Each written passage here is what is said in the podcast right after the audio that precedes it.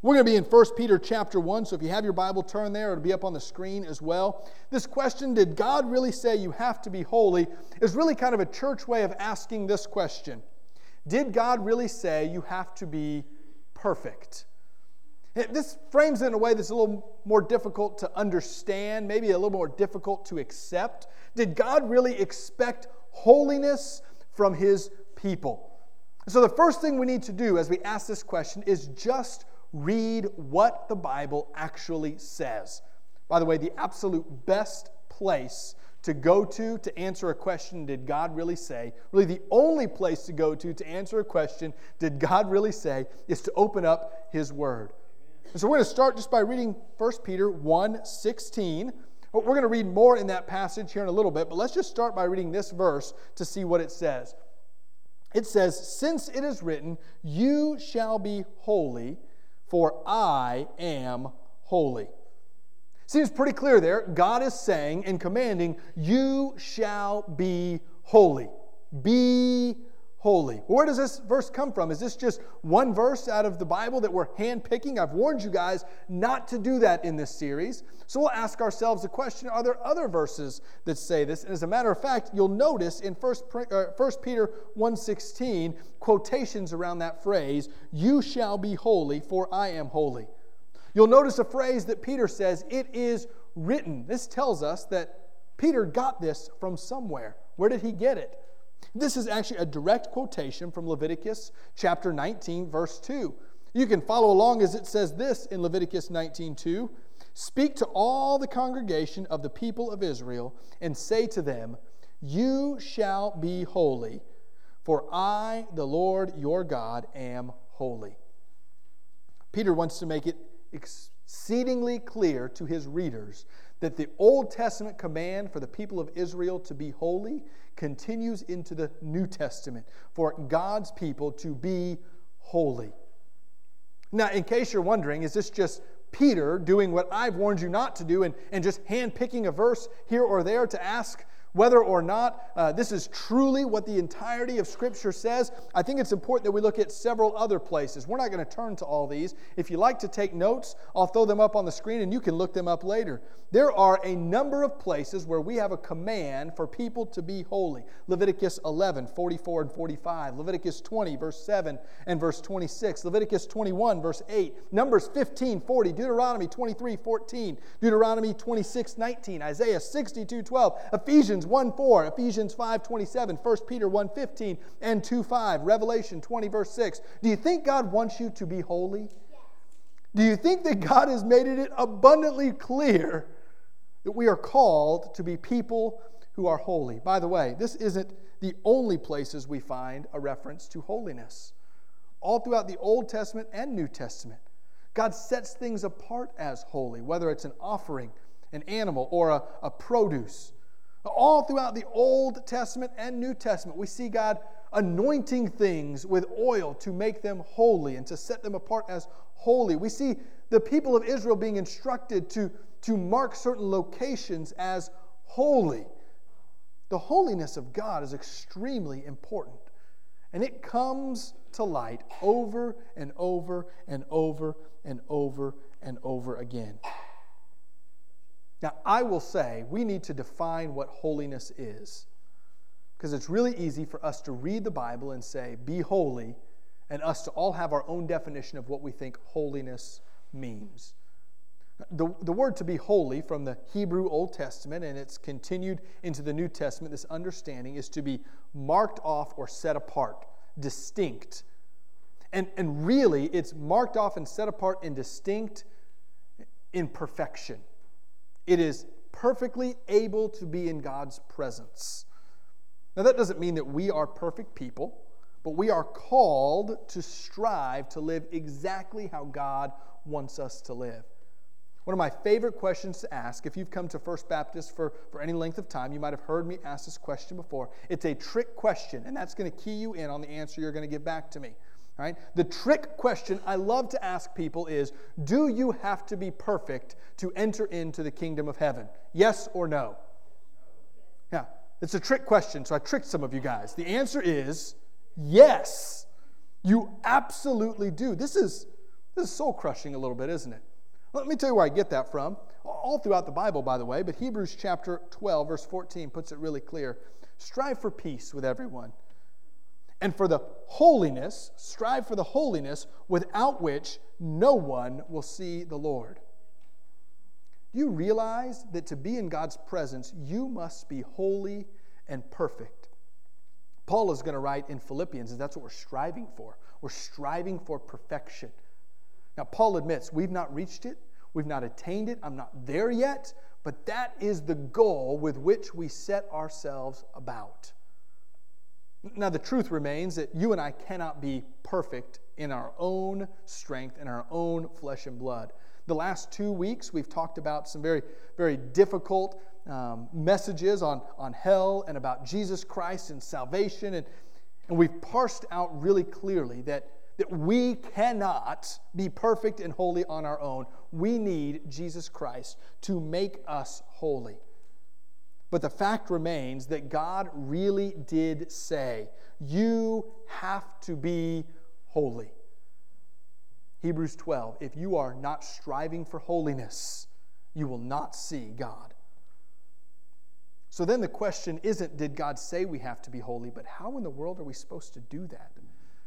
I want to show of hands. This is interaction. And if you're sitting in your living room at home, I, I, want you to physically do this as well. I want to show of hands if you have sinned at some point in the last month. In the month of February, if you sinned at some point. All right? Some of you guys aren't raising your hands because you're either really holy or because you just, it's a Baptist church and we don't lift our hands. Most of us understand, right? Most of us understand we have all continued to sin. By the way, by the Bible's definition, we all live lives that show our unholiness. God told us, you have to be perfect and holy to have eternal life with me. You have to be striving and longing to know me in a way that, that I created you to know me. There's this, this truth in this idea that we constantly fall short. I gave you a whole month, but my guess is if I'd asked you who has sinned in the last week, the same number of hands would have gone up. If I'd asked you who sinned in the last weekend, over the course of this weekend, my guess is a very similar number or the same number of hands would have gone up. My guess is if I'd asked you who has sinned this morning, those of you with children trying to get them to church this morning would have been the first ones to shoot your hands up, right? But all of us would acknowledge we fall short of this command that God gives us. So the question then isn't did God say you have to be holy? It's all through Scripture. The question becomes how do we do that? How do we live holy lives? How do we strive to live a life that God created us to live? We're going to expand our reading this morning, and we're going to read more than just 1 Peter 1 16. We're actually going to be reading verses 13 through 17. So I hope you still have that passage in front of you. And Peter gives us kind of an outline of how we are to live holy lives. Read with me in 1 Peter 1, starting in verse 13. Therefore, preparing your minds for action, be sober minded. Set your hope fully on the grace that will be brought to you at the revelation of Jesus Christ.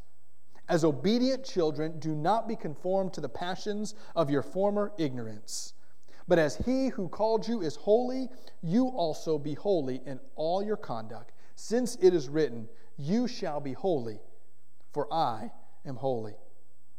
And if you call on him as Father who judges impartially according to each one's deeds, conduct yourselves with fear throughout your time, uh, throughout the time of your exile. First Peter is a great place to turn to to see what the holiness of God looks like. By the way, if you jotted down some previous passages, Leviticus 19 is another really good place to turn to to see what a, a holy life might look like. Actually, Leviticus 19 goes on to take the Ten Commandments and put them in some specific applications and how to live them out. It's a, a, great picture of what it looks like to be holy. But this morning, I, I want to look at Peter's words to us, some principles on how we can live holy lives. And the first thing Peter tells us the first thing Peter wants us to know is the battle for holiness begins inward. He says, Prepare your mind.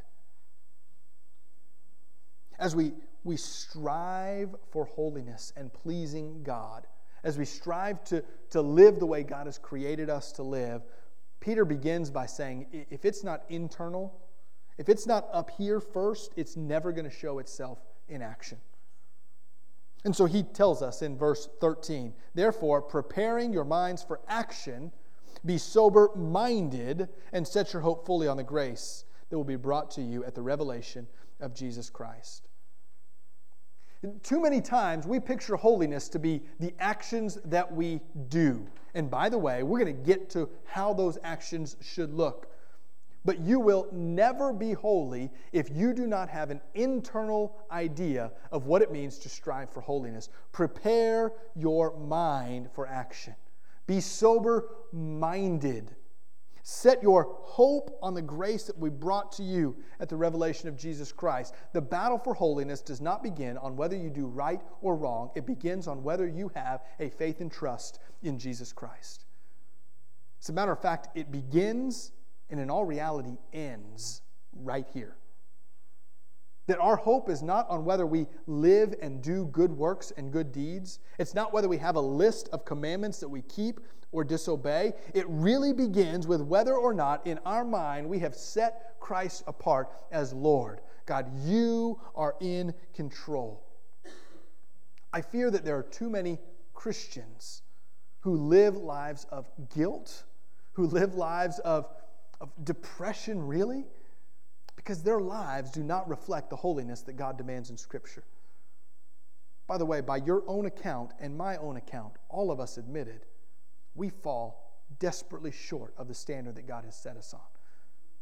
How many times, as believers in Christ, say, I just can't be good enough?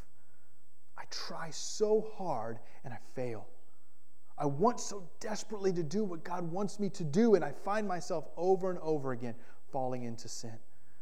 By the way, you're in great company. One of the most holy men who has ever lived actually wrote the most books of the New Testament, most of the letters of the New Testament.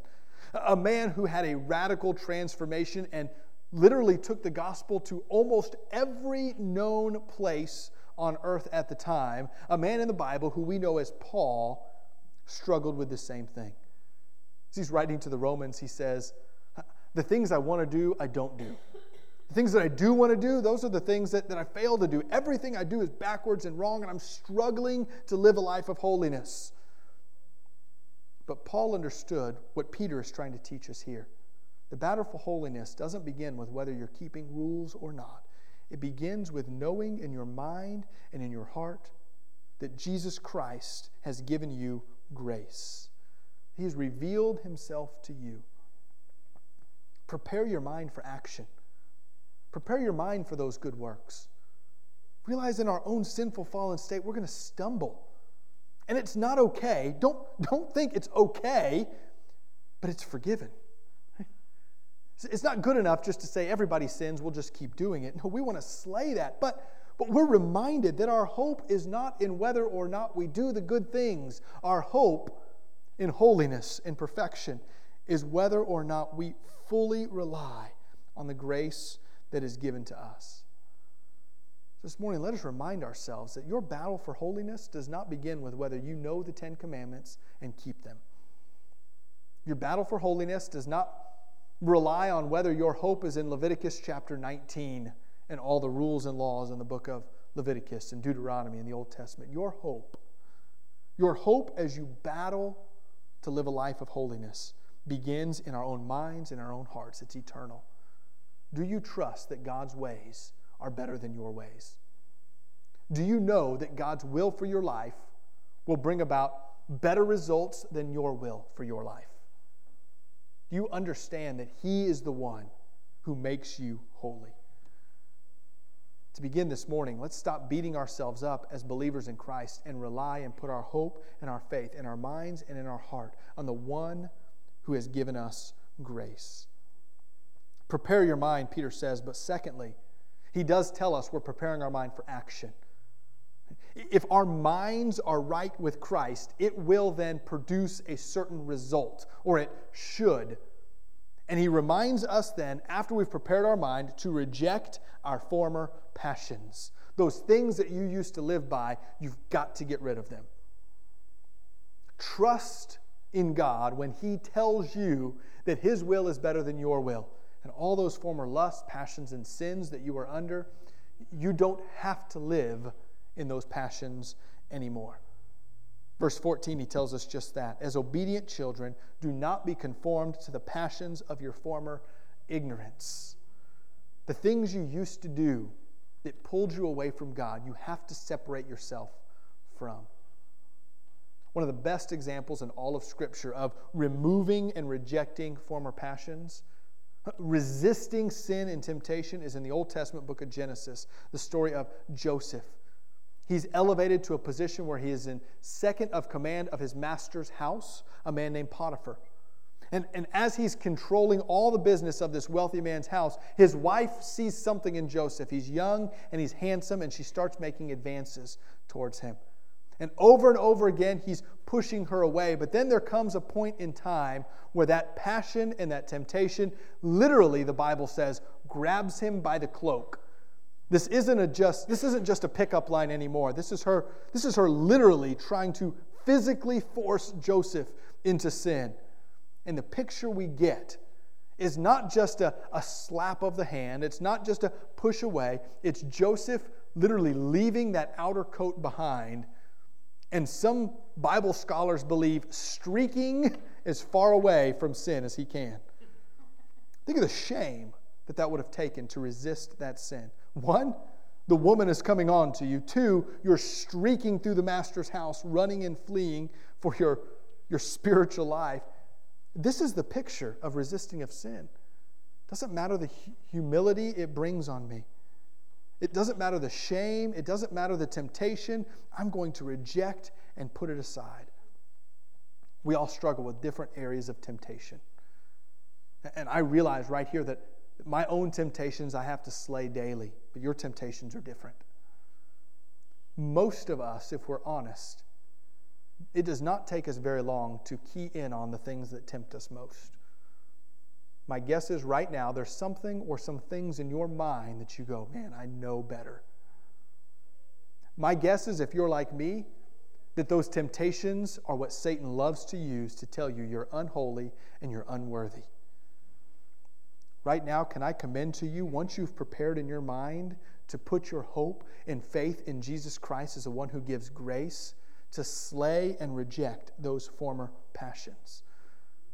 To, to make a commitment right here while you're sitting in church, where you have a, a group of believers surrounding you, and it's easy to make that decision now so that when it becomes hard and difficult, you're prepared and you're ready. Sometimes that means removing yourself from tempting situations. Maybe you know when I go here or I'm around this person, that temptation flares up. And it requires you not to go alone or maybe to separate completely. I tell you right now, embracing holiness requires humility and sometimes shame. It requires removing things that pull us into temptation. It requires us outright rejecting the passions with which we know lead us away from God. Our pursuit of holiness requires an inward mental preparedness. It requires us rejecting the things we know tempt us. And then the third thing, it's to model God's holiness. Realize there is a template. We know what holiness looks like. We know all throughout the Old Testament what holiness looks like because God Himself is holy. And that's why these, these middle verses, these key verses, verses 15 and 16, tell us twice. But as he who has called you is holy, God is holy, you also be holy in all your conduct, in what you do. Since it is written, You shall be holy, for I am holy. We see a picture all through the Old Testament of the holiness of God. Do you realize that God was so holy and so perfect, you could not be in his presence and survive? God cannot look upon unholiness or imperfection. It's impossible and goes against his nature. So much so that the presence of God rested in the Old Testament on a box. It was called the Ark of the Covenant. And on this Ark of the Covenant, on top there was a seat, and the Israelites believed that that is where the presence of God sat. They didn't just believe it, God told them, This is where I am dwelling, on this ark. And it was kept in a room in the temple behind thick curtains. Nobody could go in unless they were purified in a certain way. But there were a few times that their, their Their nation was raided by enemies. God's presence, because of Israel's disobedience, had left them. They were left unprotected. And an enemy would come in and raid the temple because God's presence had left. The enemy would take the Ark of the Covenant, would grab it, and haul it off. God's presence was no longer there. He had removed himself. But once the people repented, God returned, and the nation of Israel would be successful, and it'd be time to bring the Ark of the Covenant home. And there are stories in the Old Testament of them bringing this holy place where God's presence is, bringing it back to Israel. They've got it on these long poles because nobody dares touch the Ark. God is so holy that touching it would kill you. There's a story as they're carrying it back into Jerusalem on these poles, all of them careful not to touch, that, that someone stumbles, someone gives just a little bit, and the ark begins to fall. And one of the soldiers carrying it reaches up to keep it from falling to the ground, touches it to save the Ark of the Covenant, the presence of God, from falling to the ground. A noble act. And yet, in his unholiness, touching the holy artifact where God's presence was, he dies on the spot. This is the picture of holiness we have in Scripture. Even our good deeds, even our noble deeds, even the things that we think are right compared to the perfection and holiness of God, they don't measure up. Honestly, when I read about God's holiness in the Old Testament, I, I throw up my hands and I give up. I can't do it. I think that is God, but a person could never do that until we get to the New Testament. You get to the New Testament and you see an individual, a human being, flesh and blood like you and I, who, who did bleed and felt pain. A, a man who, who walked this earth for 33 years, experiencing everything we've experienced as far as temptation goes, as far as pain, sorrow, grief, joy, you name it, he experienced it. In the person of Jesus Christ, we see the perfect example of what it looks like for a human being to be holy. Do you realize that Jesus came, yes, to die for your sins, ultimately so that you can have a relationship with Him? But He also came so that you could know what it looks like for a human being to live holy. To remind you that when you're connected to the Father, you can live a holy life. God has set an example for us. He showed us how we are to live. Over and over and over again, we'll stumble, but can we remind ourselves to fix our eyes on the example? God calls us to model His holiness, live like Christ lived. All of this boils out of God working in our hearts as we prepare our minds. I think the last thing also is less of a tangible thing to do on earth and back to our minds. And if we're going to live holy lives, we have to focus on the eternal. We have to focus not just on this temporal life, but on the next. As a matter of fact, I think if we focus just on this temporary life, we'll see ourselves stumbling and we'll realize we never will make it. But Peter tells us to live with a certain attitude. Look in verse 17. And if you call on him as Father who judges impartially according to each one's deeds, Conduct yourselves with fear throughout the time of your exile. This is one of these verses that if you're reading it, you may glance over a few words because we don't, we don't see those trigger words. But, but this word exile is, is a word, if you see anywhere in the New Testament, that ought to pique your interest, ought to immediately connect you to the Old Testament nation of Israel. That they lived for, for hundreds of years in exile in Egypt then they lived for 70 years in exile in Babylon and Assyria and Persia. The nation of Israel knew what it meant to not be at home. Over and over again in the Old Testament, we see the nation of Israel compared to exiles. Your home is Israel, and you're not there. And this is the picture that Peter is painting. Now, these are not Jewish people reading this letter. Most people believe that Peter is writing to Gentile Christians and so they would look at this word exile and think, what do you mean? I'm at home. I'm where I need to be. Peter reminds you, you are not home in Christ. This world that you are living in is not your ultimate dwelling place. This is your Egypt. This is your Babylon. Don't get comfortable. Don't think that this is the end. There will come a time when God ultimately calls us into eternity and bring us home. Conduct yourselves in a way that reminds you this place is not my permanent dwelling, but there is one in the future that God's going to call me to. Holiness is less about, God, am I doing things right now that are pleasing to you? And more about, God, am I doing things right now that are pleasing to you in eternity? Is what I'm doing right now going to, to help grow me in such a way that I will see you face to face for all of eternity? Lord, am I living in such a way that when you return, when you come back, you'll look at me and say, Well done, come into my kingdom? Peter says, live as exiles. Conduct yourselves with this healthy fear and reverence and awe, knowing that everything you do right now is temporary, but it's building to something. So when we fall and when we stumble, when we don't get it right, we remind ourselves that the temporary is in the flesh, but God has something perfect and eternal for me. So we beg for God's grace. We prepare our minds again. God, I, I messed it up again. Please forgive me, knowing He will. Slay our former passions, start all over again, say, God, I want to be what you've called me to be. And in the long run, God, you are making me more and more and more like you. Focus not on the temporary, focus on the eternal. What does it mean to be holy? If God says you have to be holy, what does it mean? Really, it boils down to putting your faith and trust on an eternal God, knowing that He makes you perfect, that He makes you exactly who you were created to be. Knowing you'll stumble, but God knows that there's a better plan. It's constantly reminding ourselves God, my hope is in you and not in myself.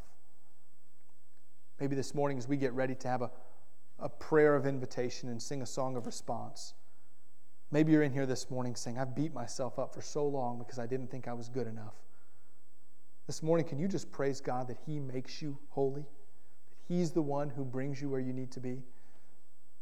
Doesn't mean you have an excuse not to strive for it, but, but praise be to God that our hope is in His grace and not in our works. Will you pray with me this morning? Father, we thank you so much. We thank you that you are a holy and perfect God. Lord, we trust you because you always do what is right. Lord, we acknowledge that we fall short of that holy and perfect standard. Lord, forgive us because over and over and over again we stumble and it feels impossible to be holy. Lord, we thank you that you have made a way for us to be perfect and holy through Jesus Christ. Father, we pray that as we we seek you this morning that you would allow us to put our faith and trust in your grace and not our works. It's in your name we pray. Amen.